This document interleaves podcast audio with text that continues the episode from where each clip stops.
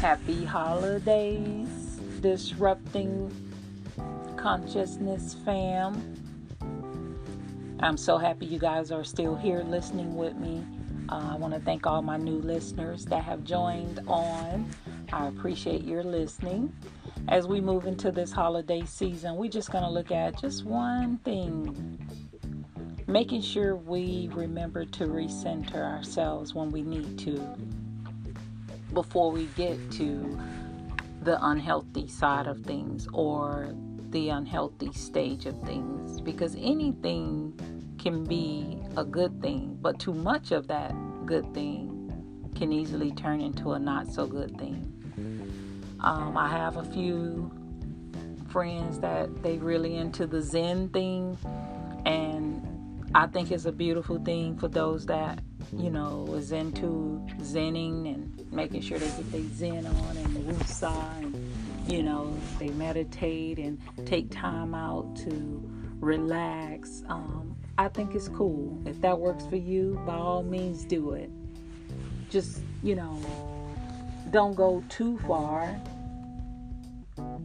that you don't even find peace in a peaceful situation and I know I probably had a few people that listen. I don't know if you guys ever had that situation where you're doing everything possible to keep your life peaceful and it seems peaceful, but your thoughts won't turn off and you know, you're doing the physical part of quieting your soul, but the mental part is not responding. And that could easily happen sometimes when our mind is in overdrive and our body is kind of subdued so it kind of don't add up. And those are the times that you just need to take a few steps back because it's not so much about the external it may be more about the internal. So we want to make sure that we recenter when we need to recenter. I think of that little wooden game. It's a little wooden circular game that has a little kind of magnetic ball in it and you're trying to get it in the middle and you got to tilt it to the left or the right, to the back or to the front and let it maze its way through to get to the center. And it takes a little thought. It's not something you can just do and walk away from. It looks easy, but it's not as easy when you get into it. And I'm sure some of you guys have played, and if you're not, and you come across it, eh, just have that aha moment. Take the time out to try to get that ball to the center and it'll be a great reminder of our lives. Some things look like it should be cut and dry and simple, and you you mapped it out for 20 minutes, and now it's two days later, and you're still trying to figure out when is it going to get done, when is it going to get completed. What do you do when those type of things hit your life? What do you do?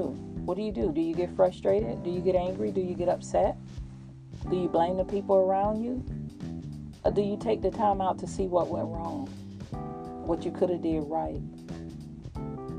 Or better or easier or who you could have listened to.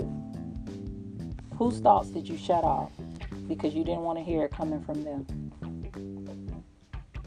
How many warning flags did you snatch up out the ground and throw to the side and pretend like you didn't see them? How many times did you go past go and forgot to collect your $200? How many games do you need to play before you walk in the real one that's called life? How many? It doesn't matter. At some point in life, you'll get tired. At some point in life, you'll decide. At some point in life, you'll do what's necessary to recenter, to put things back into perspective. A lot of people wait till New Year's or the cuff of New Year's. But guess what, guys? This year just taught us New Year's is not promised. We started the year off with a lot of people that we lost along the way that will not close this year out with us, that don't get to come back and tell us how it is on the other side. This year have taught us that nothing is certain, nothing is etched in stone that life can change at the blink of an eye, that we need to live in right now, today, this minute, this second, this hour. That's what this year have taught us.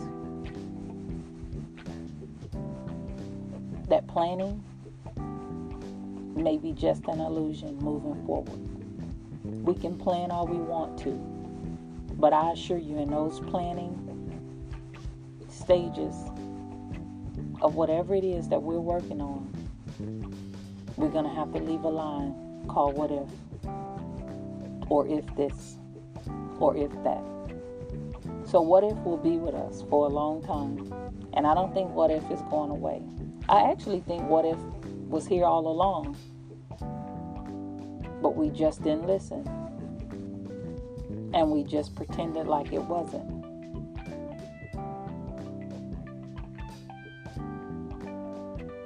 But today we get to look at recentering.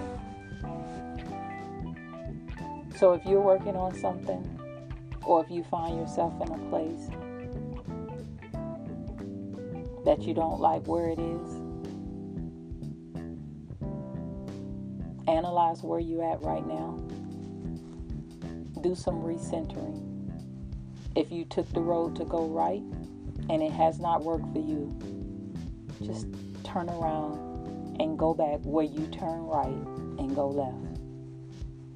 And if left doesn't work, turn around, you come back, and you just wait. Because guess what? The road that you on may not even be the road that you're supposed to be on. But you don't know that because you wasn't listening when you started driving. You just left on your own accord and decided you're going to do it in your time. And it has not worked in your favor. It does not mean that you can't have it. It just may mean you need to wait until the right time that you're supposed to have it. You only want things in your life when they're supposed to be in your life. Because usually when they're out of season, they don't do well, which makes you not do well. And you guys know I have many garden stories that I can equate to just this little scenario.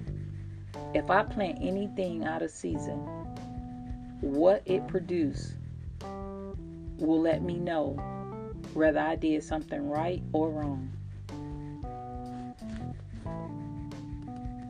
And I did a few things that I just wanted to see if they would grow, and they were completely out of season and they threw all kind of fits. But I'm not going to give you a garden story. But so very often I can look that close for me to remind me if the pack say do something, then do what it says. These people have did research and they have did it before to tell us when and when not to do things. So I decided that I probably need to turn around and find out when the season that this thing grows best. If I want it to do its best, then I need to plant it in the season that it's going to do its best. Now, if I just want to plant out there growing, then plant it anytime. And the same goes for you. Do things in the season that you need to do things in the season. Open the window of your life Watch the wind blow the curtain. Or as these days we have blinds now. Listen to the blinds clack against the window pane. Put your thoughts into actions. Do the things you need to do. Make the adjustments you need to make. But don't ever feel like you're too far out that you don't need to recenter. At least twice a year, we probably should take the time out to recenter our lives. Um, it's just a healthy practice if we do it. You know, check in with yourself. Six months is a long time. I would say quarterly, but you know, sometimes people are not that disciplined, but it's something about if you say six months, they're willing to try the six months. Every six months, check in with yourself. Make sure you're where you want to be. Make sure you're doing the things you need to do. Make sure that you're doing it in the season that you need to do it in. Make sure that you're in the people lives you need to be in. Make sure the people that are in your life should be there, need to be there. Make sure you don't need to do a friend overhaul you might need to bring in some new people. if you keep getting the same results and you hang around the same people, then do a friend overhaul. I didn't say get rid of them, just move them out. Maybe they're too close to your inner circle. Maybe they need to be put back in the stands. And you need to move somebody closer on the field that's ready to play the game with you. And it's the game called life, where magical things are made, where dreams still come true, where you're able to do the things you need to do. And it all starts from within. If you lay your plan out before someone or your core group and they don't see it, and you have prayed about it, and you have gotten to go ahead, then do it. Then do it. Then maybe they supposed to be in the audience watching. But I assure you, God would always put one or two people right there in your corner to cheer you on, to pat you on the back, to encourage you, to tell you, go ahead, try it. You can do this. I assure you too that the enemy will put somebody there to tell you you can't do it, don't even try it, why you even thinking about it. But whose voice would you listen to? Will you listen from within? Will you believe in yourself? Will you set out against all odds? Would you raise your sail against the wind and guide yourself in the direction you need to go? Will you do that? Will you do that for you? Will you accomplish the goal you need to accomplish so that you can come back and share that with someone else? Would you come back and share that so that somebody else can dream? Will you tell them your mistakes so that they don't make the same? Would you do that? Would you be helpful to the world? Or will you be selfish? Will you keep it all to yourself? Will you not look back? Will you sell off and never go back to grab someone else so that they can go back and grab someone else? Because that's this thing we call life. That's what we do. That's how we make millions. We make millions by making sure others make millions. Because a million don't have to be in your pocket in order for it to be a million. All it needs to be is made. And life ain't about money. Money will go away and it will become non existent. And I assure you, you won't be able to put it in the casket with you and take it with you. But I was just sharing with a friend today. If I can close my eyes at the end of this journey and know that I've traveled the places that I wanted to travel and take away from me life experience, then my life is complete. I do not need to talk about in my last hour all the things I've owned and all the things I purchased. But I do want to be able to talk about all the lives I touch, all the places I've went, all the beautiful things I've seen on this earth. That's where my richness come from. The stories that I have, the stories that I live, and the story that I become. Which one would you write? Which one would you paint? Which one would you drive? Which one would you walk? Which one will you do? Whichever one you decide, whichever one you write, whichever one you paint, and whichever one you do. Start today. Just recenter it recenter your life. Get it ready for the holidays, the new year, and the next year. Get a jump start. Don't get a New Year's resolution. Start now out of season. So while everybody else taking their paper out on 1231, writing their top 10, pinning it on their vision board, yours is already up. You actually at number three. They're at number one. this year is not normal. Why even start now? Why start now? You do it now because you can. You do it now because you don't know if tomorrow is yours, if next month is yours. You don't know if you're going to make it into next year. Do what you need to do right now because that's all you have control of is right now. Recenter your life now. Put the things back in the proper perspective. It's okay to turn around. It's okay to start over. It's okay to purge. It's okay to cleanse. It's okay to recenter. Move things in the proper perspective.